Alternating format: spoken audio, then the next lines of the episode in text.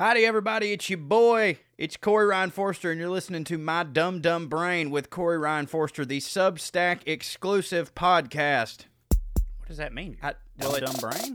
yeah, it's. Are you stupid? No, that's not at all what I'm saying. Why? Why would people? Can you- Why would people listen to Will you if you were stupid? will you please let me finish? Is this is this what it sounds like to be you? Like Mhm. every day? Yep. Every day of your life. Yes. This is what it what it sounds like. How does your wife deal with this? I don't know. I mean, she's got to hate you, right? I don't- like. Maybe not. It. Surely this isn't what she signed up she for. she knew who I was when we met. Yeah, I'm sure you're that same guy, buddy. Just shut up. Please shut up. Just what were we even talking about? Uh, you were introducing the podcast. Is Right. What you were doing. Right. Okay. Yes. Welcome to my dumb dumb brain with Corey Ryan Forrest. That's what it was. That's what it was. I was wondering why it was called my dumb dumb brain because you're not stupid. But that's because that's what I just called my brain that because I suffer from depression. Oh. It's my dumb dumb brain. Right. I've said that before. Why Okay. Okay, so you don't really think you're stupid? no more than anyone else. I don't So, guess. so it's like a just a defense mechanism, right? In, in what in what way? Well, like if you say that you're stupid, and then somebody calls you stupid, you're like, Yeah, I know. I'm I, I'm the one that said that. I mean, okay, probably a, a little bit. No, it's exactly that. Come on, you say that you're stupid. That way, when you do something that's not stupid, it's like extra impressive to people, or so that's mm-hmm. what you have made yourself think, right? Come on, just admit it. Yes, actually, that's Knew it. that's pretty much it. Knew it. All insecurity. Boom. Anyways, welcome, Welcome to, the, show.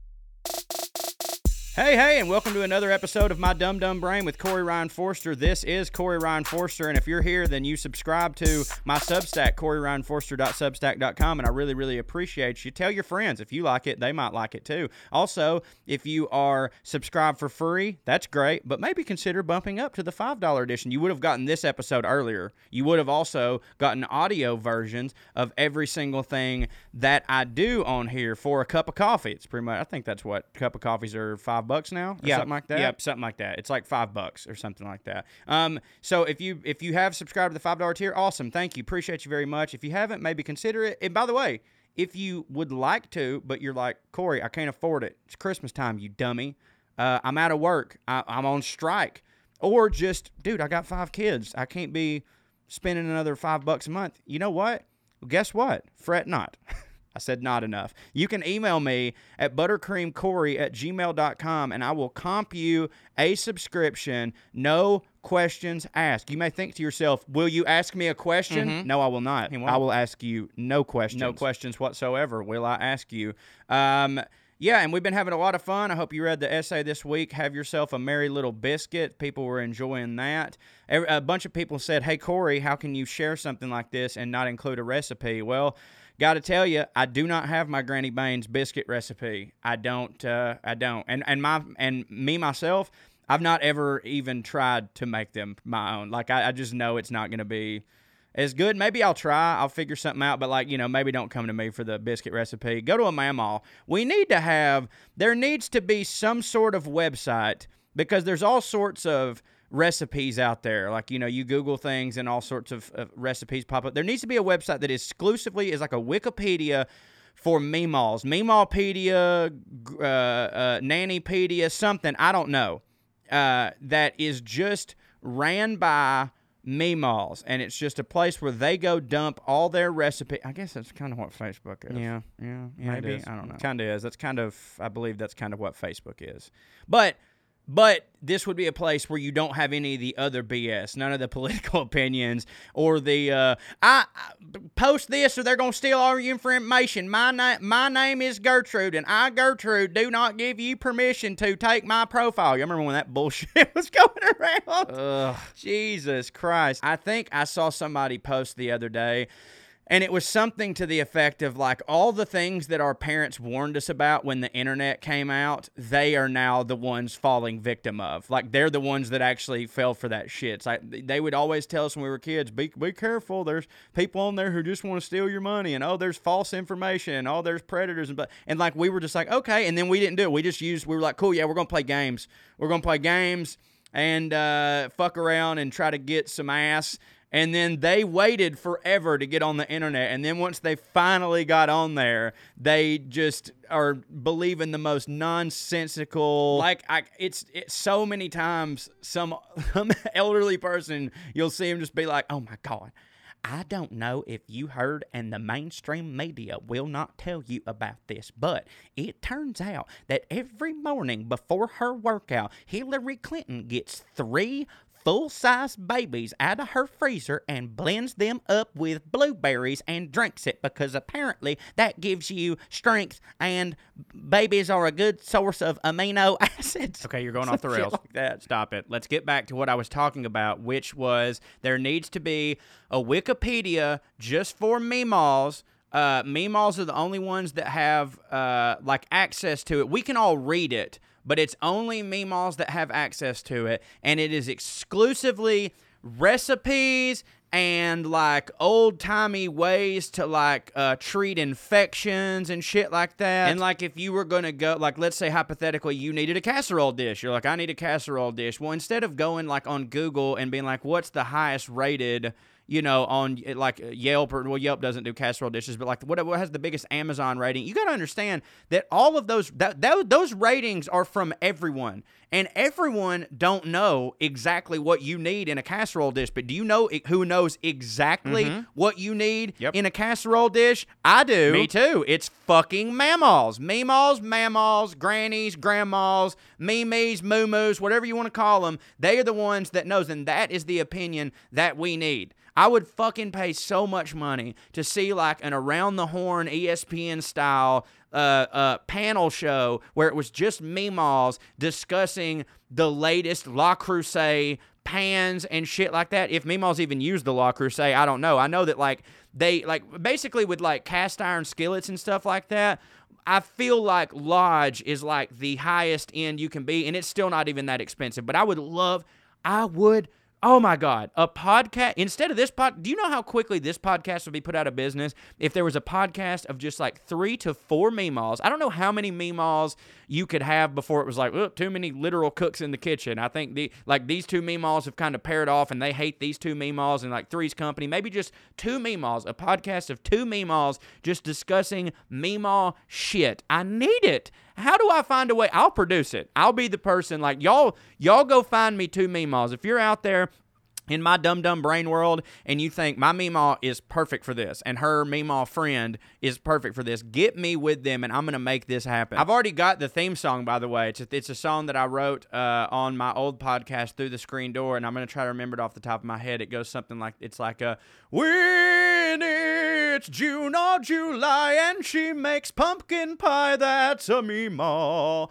That's a Meemaw. Ah. That's all I remember from it, but we could start with that and kind of build something around it, I think. What else would be on this Meemaw Wikipedia? I mean, you of course you've got recipes of course you've got like medical advice. Which like look man you know we give them shit. Like a lot of these old people are like don't listen to dr fauci. He don't know what you really need to do. If you start coughing and you think you've got covid all you gotta do is cut up a couple cucumbers and a couple onions and make a nice little relish and put them in your socks and then wear them socks when you go to bed and hang yourself upside down. And make sure that you're watching match game 77 with gene rayburn on there all right? And that'll cure you right up. But sometimes the shit that they say works. Like it's you know sometimes it is it is practical. I'll be honest with you right now. One thing my meme taught me is it there's hardly anything on earth that could be wrong with me that a little Vicks vapor rub on my chest won't knock right the fuck out. I'm telling you right now. Matter of fact, I'm just now thinking about this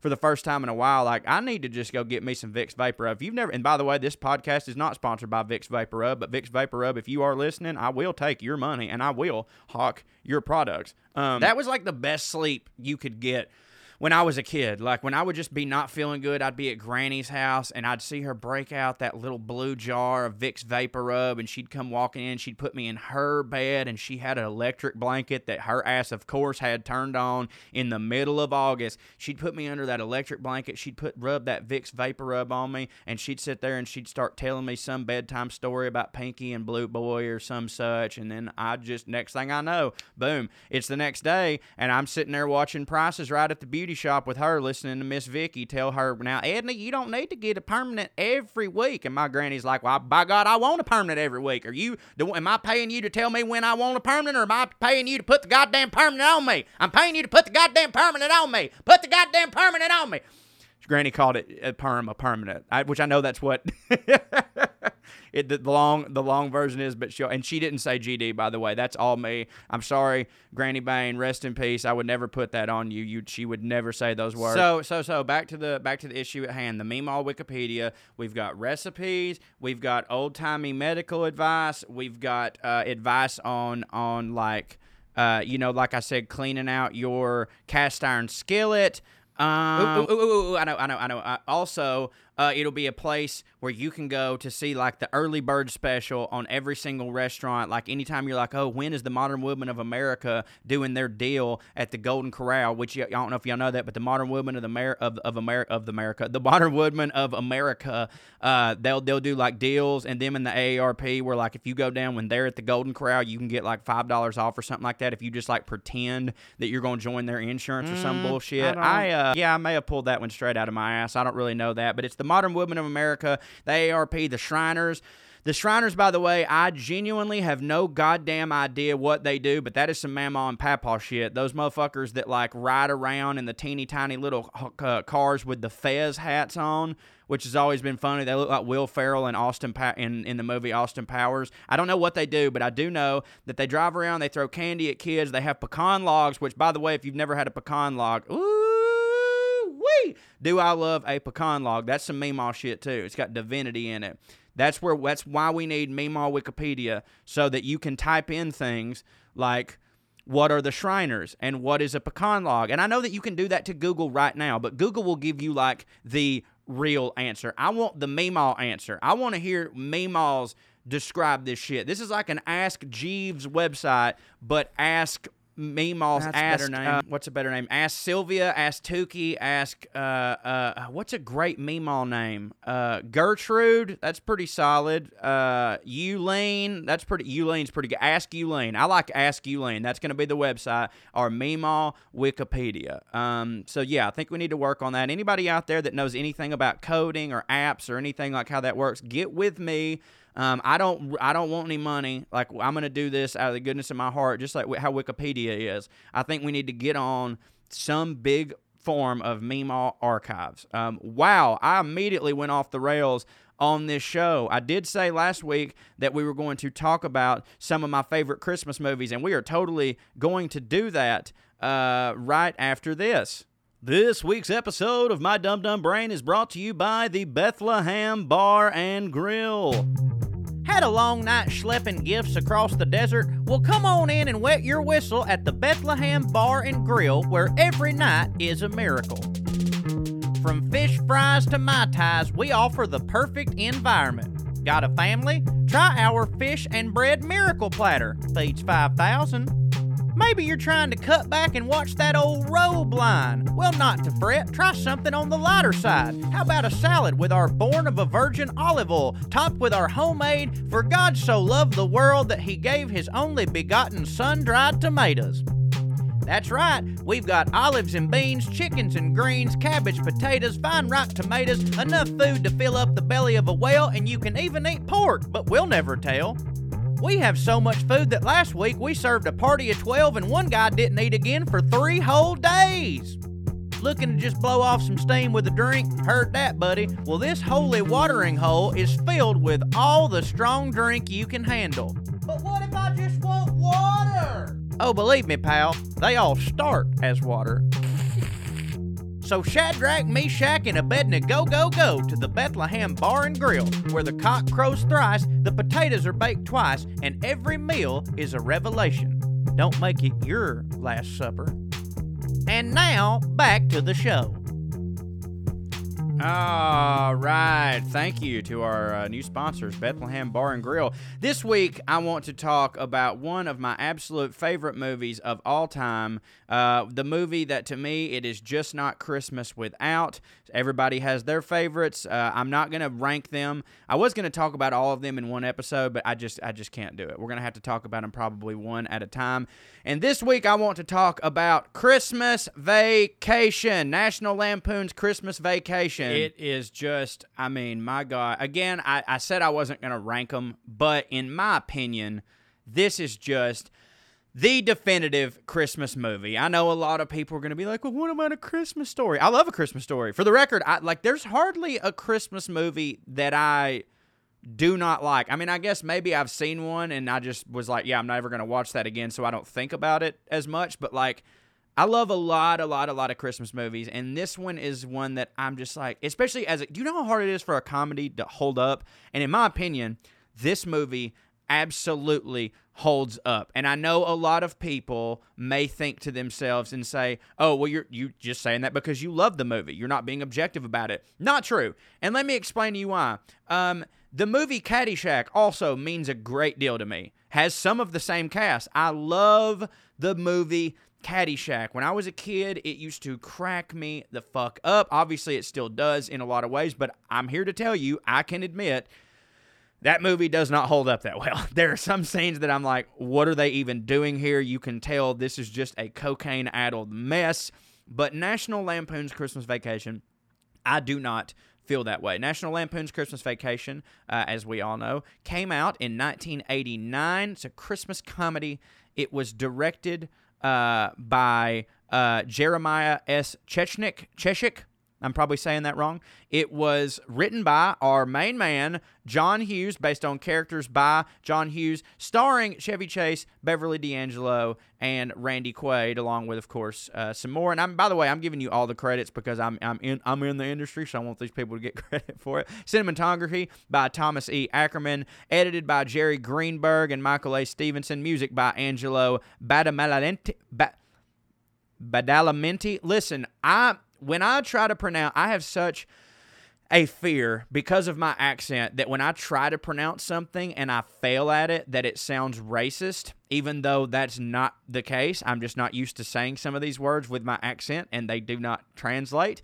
Uh, so I apologize to anybody that I seem to offend. I'm not trying to be funny. That is just the way that I say things. I can't I can't pronounce them good. I got a dumb dumb brain and a dumb dumb mouth. Yes, you sure do, you dumbass. With a running time of 97 minutes, this movie uh, cost a whopping 25 million dollars to make. Which I, I gotta tell you, in the 80s, I don't know what that number's like, but that's with inflation, that's probably like 50 something million today, and this is a comedy. I guess that kind of makes sense. The box office, it brought in $73.3 million, so a massive financial success. And also, like, that's just box office. Like, that's just what it did in the theaters. This is one of those movies that is just a complete mainstay. It is always on television, which means that they are constantly getting royalties. There is the, like, I'm sure that I'll find uh, when I'm reading along here what the movie has made to date, but, like, I'm certain that it is insane. Let's let's also let's go over the plot, and this is from Wikipedia. I'm making no bones about it. I'm sitting here on the Wikipedia page. I'm going to go through the plot uh, and provide some commentary on that. So here we go. Chicago area resident Clark Clark Griswold, who of course is played by Chevy Chase, who regardless of how you feel about Chevy Chase, I know they're like you know, listen, the guy seems like he might be a nightmare. That's not me saying it. That's people that work with him on community. Uh, the man has apparently said some pretty awful things. I don't think he's a nice man. All that aside, who cares? In, in I mean, I care, but in this situation, you every head must bow, every tongue must profess that in this movie, my man absolutely crushes as Clark Griswold. He was born to play Clark Griswold. In my opinion, nobody on earth could play Clark Griswold quite like Chevy Chase. Clark Griswold plans to have a Christmas with his entire family. He gathers his wife, Ellen, his daughter, Audrey, and his son, Rusty, who, by the way, Rusty, as we all know, uh, ends up going on to be uh, in the big in the Big Bang Theory. That's uh, uh Leonard from The Big Bang Theory. I definitely did not know that the first several hundred million times I watched this movie. Uh, but yeah, that's true. They drive out to the country to find a tree. One of the absolute greatest greatest scenes when they're driving. They've got the fucking rednecks behind them, which like they're they're live. By the way, they're living in Chicago. I would like to point this out. They're living in Chicago, and obviously they're going to go a little outside of Chicago. They're in the suburbs to go find a tree. But the people that they are fucking like the the dudes coming up behind them in this truck are the most redneck looking like they're from Tennessee sons of bitches in the entire world. Like, dog, I'm not saying that people don't look like that in rural Illinois. They certainly do. But in the suburbs of Chicago, get the fuck out of here. they were definitely like, hey, what do a bunch of assholes in a truck look like? Uh, oh, they look like uh, they look like people from Tennessee. Let's make them look like people from fucking Tennessee. It's fine, but we all know what you're doing. Yeah, here. yeah, yeah, Corey, we get it. You got a chip on your shoulder about them making people from your area look like a dipshit. We understand. Just move on, buddy. Uh, so they get they get chased down by this truck or whatever, uh, and uh, they run them off the road. Of course, Clark flips them off. Uh, while he's right after he, the, the fucking scene where he sings the la la la la la la la la movie comes out the gate just absolutely slapping and firing on all cylinders. Of course, they wreck uh, the stereotypical station wagon uh, that they have. This is then we all know they wreck that. They're in the snow. Then they finally get to the uh, they get to the Christmas tree park and the Christmas tree park, the Christmas tree farm. It's not a park, you dumbass. And this is where like if you'd never seen any National Lampoon movie before, if you if you weren't um, the character building immediately explaining who Clark Griswold is, like when he goes there and you realize like no no no not any tree is gonna do for this man. Like he's got to get the big one. Nothing else will do. This is a guy who works his ass off at a company that don't give a fuck about him. All right, he's got kids who don't appreciate him. Uh, he's wife obviously a loving woman. He he the way that the way that Clark Griswold through these movies treats his wife, he's a bit of an asshole because Beverly D'Angelo uh, is great and Ellen is a tremendous person, but he kind of I think he lets the weight of the world get to him a little bit. He's the man. He does everything. He's the breadwinner. He's super stressed, and the one thing that he can control in his life, god damn it, is how good of a Christmas that they are going to have. And how good of a Christmas they're going to have is completely contingent on how big the fucking tree is and how many lights there are at their fucking house. All right. So Clark has to have the biggest tree, such a big tree uh, that they they did they don't bring any tools by the way to cut the tree down. They have to uproot this son of a bitch. And one of the best physical comedy moments in a movie is them driving off with a tree completely uprooted, strapped to the top of their car. Soon after, both Clark and Ellen's parents arrive for Christmas, uh, which we love. The mother, uh, uh, Clark's not Clark's mom, Ellen's. Is it Clark's or Ellen's mom? That is uh, Marie from Everybody Loves Raymond. I don't know, but she fucking crushes in this. Uh, Clark and Ellen's parents arrive for Christmas, but their bickering quickly begins to annoy the family. Again, it's just so perfect, man. I mean, the writing in this movie, the way that they set the tone of like Clark is this family man, the kids are kind of annoying, the family's coming over. They walk through the door, nobody's even saying hello. They're just immediately, oh my God, did you remember to get a present oh, for hush, little Timmy? Hush, I was hoping that you were. Why are we talking about this? Did you make the green bean casserole? I made the goddamn green bean casserole last year, Donnie. You know that good well, and you told me that you couldn't have it because you got fucking diverticulitis. Why the fuck would I bring my goddamn green bean oh, casserole? well, excuse me. I just thought for once in your life, Peggy Ann, you would do the right goddamn thing and contribute to a fucking Christmas with our family. But I guess. But you, but you guess what? But you guess what, bitch? But you fucking guess what? Go on, I tell guess, you what I guess. guess. I tell you what I guess. I guess I'm gonna whoop your goddamn ass. Stay over there. Stay over there. oh yeah. what's good for oh you. yeah. Stay over oh there. yeah. Have your goddamn husband hold you back. Hold. Have your husband hold you back. We know that motherfucker ain't gonna do girls, shit. And I don't like girls, the way he looks at my hey, great niece. Girls, hold on now. Everybody, just calm down. This is a family Roy, affair. you don't fucking tell me to calm down. Yeah. God damn it, I'm the one that tells you That's when right. to calm down. That's right, Roy. Shut the fuck up. You know a count Okay, murder God. son of a bitch. Ain't Lord nobody like you. You ain't even blood. God. Christ. This ain't about you, Roy. did I This ain't about do? you, Roy. This ain't about you. Okay, anyways, we're glad y'all are here. Now let's say the blessing. It wasn't that, obviously. That was a uh, dramatic Southern retelling of what that situation is like. But we all have seen it, where it's just like we're all supposed to love each other.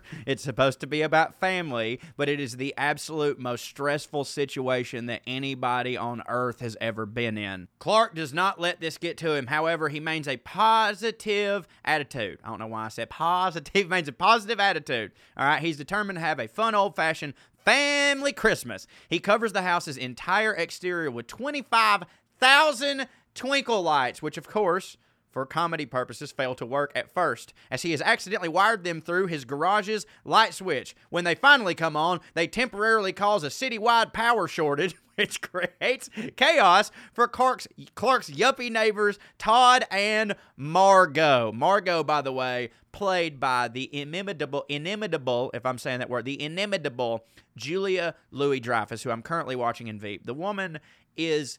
I, it, She's won three Emmys for three different shows, yet I still think she falls into the underrated category. I don't think enough people talk about Julia Louis Dreyfus's true contribution to our pop culture and and how just amazing she is. She makes every single thing that she does better, including her as Margot. Here, while standing on the front line lawn, admiring the lights, Clark is shocked to see Ellen's redneck cousin, Catherine, and her husband, Eddie. All right, by God. Let me say something right now about cousin Eddie, Randy Quaid, another person who, like, you know, let's not get caught up on what he's been like recently because Randy Quaid is an absolute lunatic son of a bitch. We all know it. But Randy Quaid in this movie, if if not the greatest, one of the greatest comedic performances that has ever been in the history of cinema, television, stage, radio. I don't give a fuck what else. Randy Quaid as Cousin Eddie is absolutely flawless.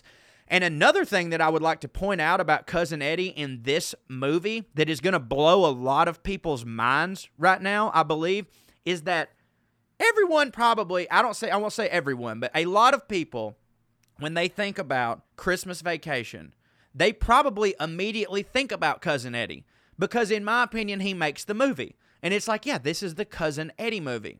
Well, here's something that's going to blow your mind.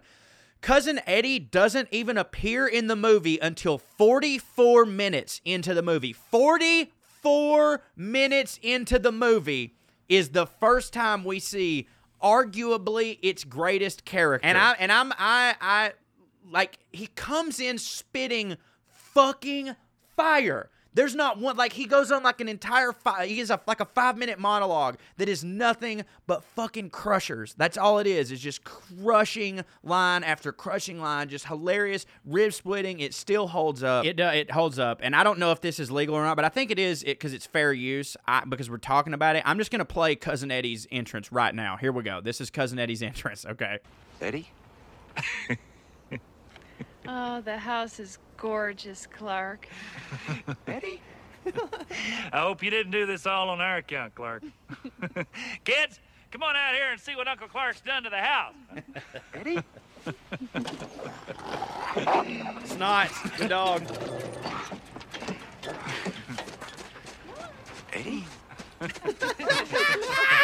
Yeah, if you don't remember, this here is Rocky. Or Rocky. Oh, you it's got a son. kiss for me? Eh, you better take a rain check on that, Art. He's got a lip fungus they ain't identified yet. You remember Ruby Sue? Oh, yeah. Oh, my gosh. Her eyes aren't crossed anymore. That's something, ain't it? Huh? She falls in a well, eyes go cross. She gets kicked by a mule, they go back to normal. Oh no! And this here's our pride and joy, Snots. Pretty name, Ed. Yeah, we named him that because he's got this sinus condition. Snots, you roll over and let Uncle Clark scratch your belly. You ain't never seen a set on a dog like this Scott Clark. That's okay, Eddie. That's something, ain't it? You pet him, Clark, on the belly, and he'll love you till the day you die. I really shouldn't. My hands are all chapped. We were gonna call, but Eddie wanted to make it a surprise. Yeah. You surprised? Surprised, Eddie? if I woke up tomorrow with my head sewn to the carpet, I wouldn't be more surprised than I am right now. We have plenty of room. Oh, I know that Plenty of look. towels. plenty oh. of everything.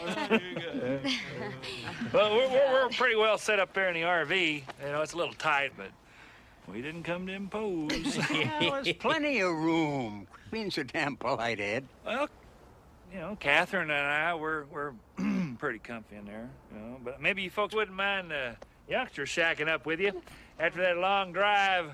We could use a little private time together. Honey, why don't you run and get the kids' things and don't forget the rubber sheets and the jerky. Come on, I want to show you the home. Uh, Audrey, Audrey, come on, Grandpa.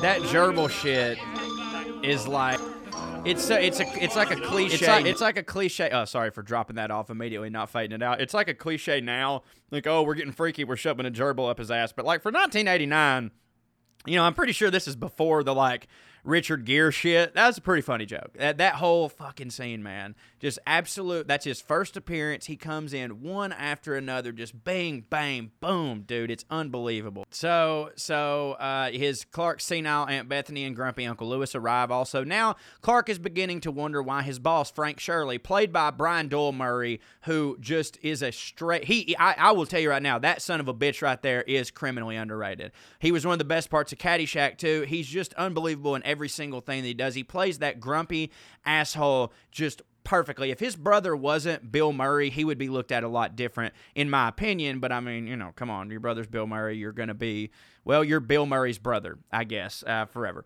Uh, so he he needs his yearly bonus uh, because he he needs it to replace an advance payment that he's made to install a swimming pool for the coming summer. And this is a part of the movie where like when I was a kid, I don't think this like affected me as much as it does now. Like when I was a kid seeing this, like it didn't do anything to me emotionally. But now seeing a guy who is like clearly spent money that he had that he thought he had and is worried that he might not have it, I can totally fucking relate to that. And it really, really, really heightens this movie. I think that most normal, you know, working people in America can totally relate to how stressed out Clark Griswold is by just like I want I just want to give my family a goddamn pool and I deserve it. I bust my ass and here's this son of a bitch who's who's got everything and he's not going to give me my fucking I I understand that level of stress that totally heightens the comedy.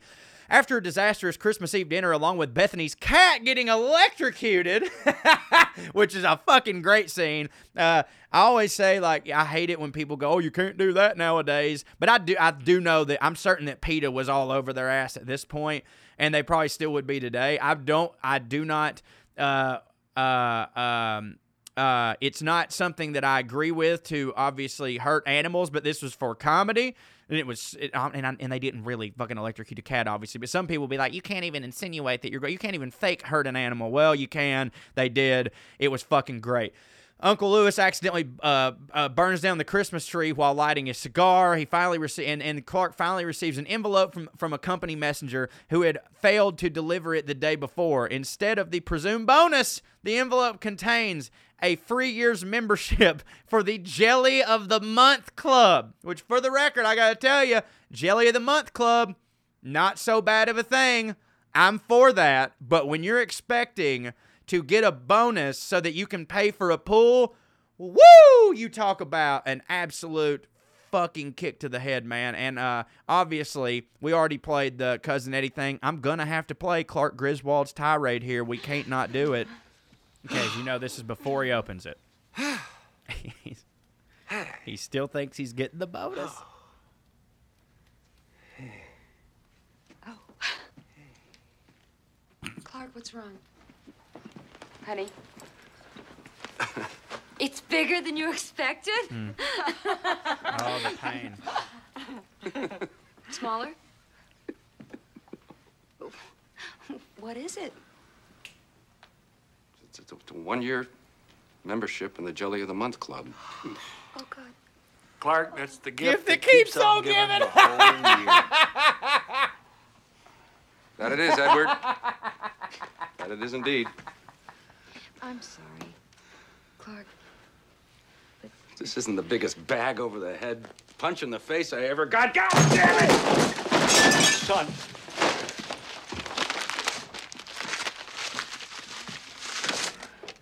Historic tirade. Drinking the eggnog.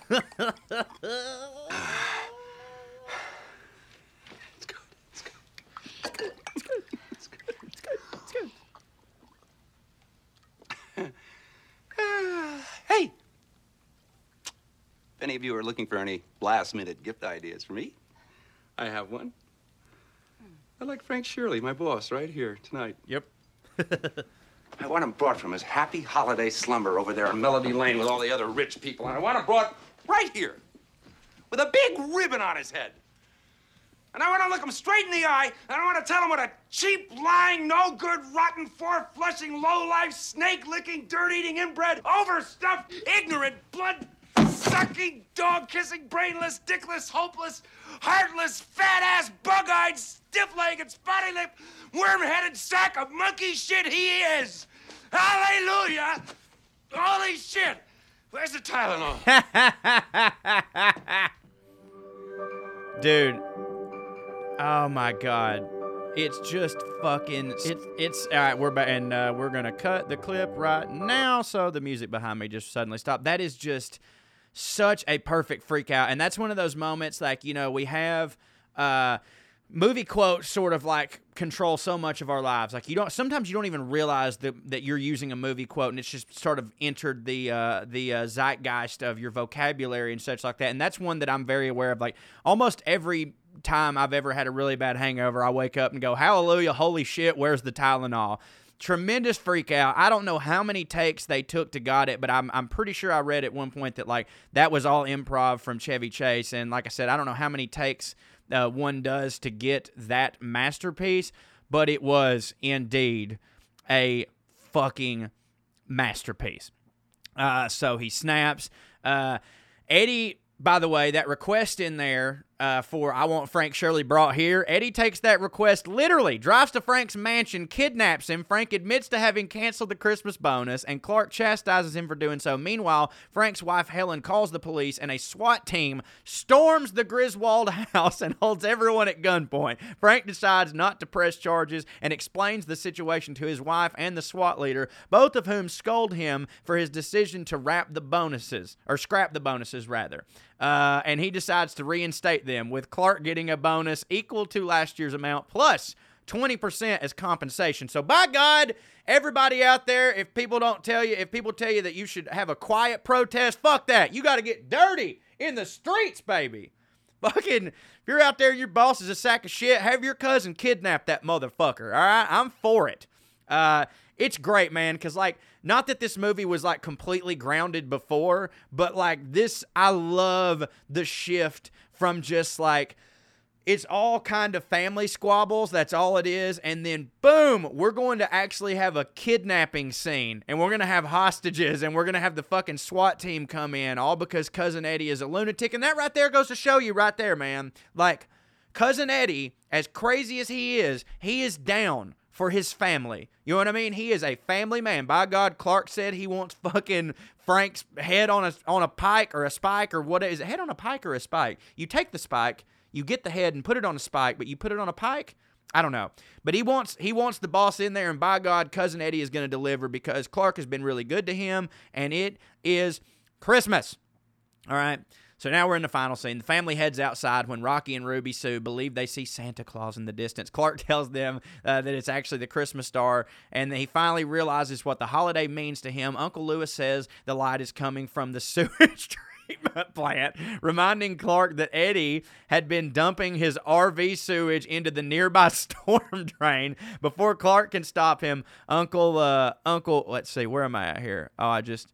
Uncle Lewis tosses a match used to light his cigar into the drain, triggering an explosion. The explosion sends a Santa's sleigh decoration flying into the sky. Aunt uh, Bethany starts singing the Star Spangled. That's a fucking great scene when she starts singing the Star Spangled Banner because she's just so out of it and senile. Uh, everyone joins in as the flaming decoration flies into the distance. The entire family and the SWAT team members then celebrate inside the house while Clark and Ellen happily share a Christmas kiss. And Clark stands outside, satisfied that he provided a great Christmas for his family. So there, that's me. Uh, re- that's the Wikipedia plot for this movie and the dramatic retelling by me. I'm not sure if any of that's legal. Surely it is. Wikipedia is for all of us, and I'm citing my source. Uh, and I think this is all fair use. But yeah, that is a Christmas Vacation, which I believe to be the greatest Christmas movie of all time. I can watch it year round. To me, it is a five out of five. It is two thumbs up. It is three stars, whatever uh, rating you want to give it that means the most. It's hundred percent. I don't give a. F- let's say. By the way, let's let's do that. Let's look up in live time. I'm doing this right now. Uh, Christmas Vacation Rotten Tomatoes. Let's go. Let's see.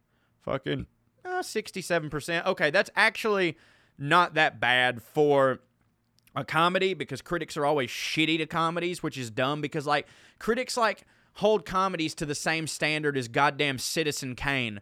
Like someone will give a review for Joe Dirt and they will like they'll talk about it as if the movie was supposed to be like super artsy when like no it's fucking not. But in my opinion, this is a 100% out of 100%. Absolutely tremendous movie. I don't know what movie y'all want me to talk about next week, or if you're just like, hey, Corey, we didn't like this at all. This was stupid. This is not what we got in this for. Let me know in the comments, uh, because as I've said, my dumb dumb brain with Corey Ryan Forrester, I treat a little differently than I do all my other stuff. Most of the time, I'm just like, yeah, I'm doing whatever I want, regardless of what people think, and if they don't like it, they can just move on. But this is for y'all. This is y'all subscribe to this. Um, tell me what you want to hear. Uh, tell me what your favorite movies are. Tweet at me. Uh, email me at buttercreamcorey at gmail.com. Leave comments on this episode. Um, and uh, you know, as I said, there's no ads on this uh, episode aside from the fake one for Bethlehem Bar and Grill. So this this podcast is sponsored exclusively by my Substack. If you're out there and you want to support the show, you want to support the things that I'm doing, you can bump up to that $5 tier. And again, as I've always said, if you can't afford it, just email me at buttercreamcorey at gmail.com and I will comp you a subscription, no questions asked. And also, if you're someone out there who is like, yeah, I pay for it, and that makes me mad that you give it to some people for free. I don't think there's a lot of those people, but if you're one of them, email me and I will refund your money. I promise. I just, uh, especially during the holidays, I'm in the giving spirit. And here's the deal uh, here's the thing that we can achieve with like if, if everyone that has a free subscription to my substack bumped up to the five dollar subscription i would be able to do more things. You know that's just true. Uh, again if you want to stay at free that's great. Whatever I'm, ha- I'm i'm happy enough that you're subscribing for free because that is invaluable to me having an audience like this built in to read my stupid stuff that i put out and share it is great. But i will say if everyone that is subscribed for free decided to bump up to the $5 tier, this could be more of a full time thing and you would just get more because of it, like you would. I wouldn't be doing the same amount uh, because I've got like eight or nine jobs right now and we've got a bunch of other projects, but this Substack has been the most fun thing that I've done and the most rewarding. So, like, I have little goals where it's like if I'm at this you know, if this many subscribers by this time next year, I can kind of quit doing this other thing because I won't really need it, and I'll have more time to focus on the writing and the putting out bonus stuff and yada yada yada. So you know, if if you if if you've considered it before, maybe consider it again, bumping up to the five bucks. But like I said, if you can't afford it, but you still would like it, I'll, I'll comp you for free. I think there's enough people out there who have the money and will subscribe that will more than make up for it. And if not, I don't care. I'm still allowed to do this. Um, I want to do the right thing and give people some uh, extra uh, entertainment uh, when they otherwise couldn't afford it. Okay. Hey, also, guys, um, you know that I'm trying my best to be a pretty big advocate for mental health. I suffer from depression, I suffer from anxiety, and that is not something that, as a Southern man, I was necessarily able to talk about when I was a kid, nor did I even realize that I suffered from it because I, it just wasn't a real thing. It was never talked about. I never heard somebody like me say those things out loud. And I really, really, really, really, really wish that I had, which is why I try to be so vocal about it now so while we're here, Um, if you're out there and you are feeling suicidal, please, please, please, please reach out to somebody. Reach out to one of your friends, a parent, a grandmama. Just bare minimum, call the suicide hotline. This this season is it shouldn't be, but for some reason the holiday seasons are very very stressful to people, and uh, there's a pretty high rate of suicide. And it's just as they say, it's cliche, but it's a temporary, it's a permanent solution to a temporary problem. And you're worth it and you matter. And I promise you that how you're feeling right now is not, um, um, it's not indicative of, of who you are as a person and how you normally feel. Like you, you just, I, I don't know. I said this in a video the other day. When I have great moments and good moments, I try my best to click file save and store those away for moments when it's not going so good so that I can go, hey man, listen, yeah, today sucks and you suck today and your brain is playing tricks on you. But remember yesterday? Yesterday was good. And tomorrow will probably be good too. Right now is not your fault. But you also got to do every single thing that you can in order to put yourself in a position to win. Um, it's true that it's not your fault, but you do have there are certain things you can do to help yourself. You know, therapy obviously is one of them, medication is one of them. Um, but even little things like I'm not going to go all Tom Cruise on you and say that the cure to depression is exercise, but I will tell you that it does help. It absolutely helps. Um, it gets your endorphins up. Eating better makes you feel better, makes your brain feel better. I promise. Just you got to do these little tiny things. Breathe. Give yourself a break. Stop boozing if you're boozing too hard. It is a depressant. And if you've got a problem with alcohol, get help for that too. I, I now know why I sort of drank as much as I used to. Used to, I was just like, oh, yeah, it's just I'm a partier, you know? But a lot of it was me trying to mask my emotions and stuff like that. And that's not healthy. And, um, and we need to talk about this. Like, I, there's nothing real. I say there's nothing. My generation may may be lost to this. Like we might just be a generation that we didn't talk about our brains enough, and like we're going to be playing catch up the rest of our life. But the generation below me, by God, I, I want it to be better for them, and we should want it to be better for them. If that's the only thing we can do, then let's do that and let's be vocal about this. Let's talk about this. Let's make sure that they know that they shouldn't be ashamed to ask for help, and it's not their fault when their brain plays tricks on them.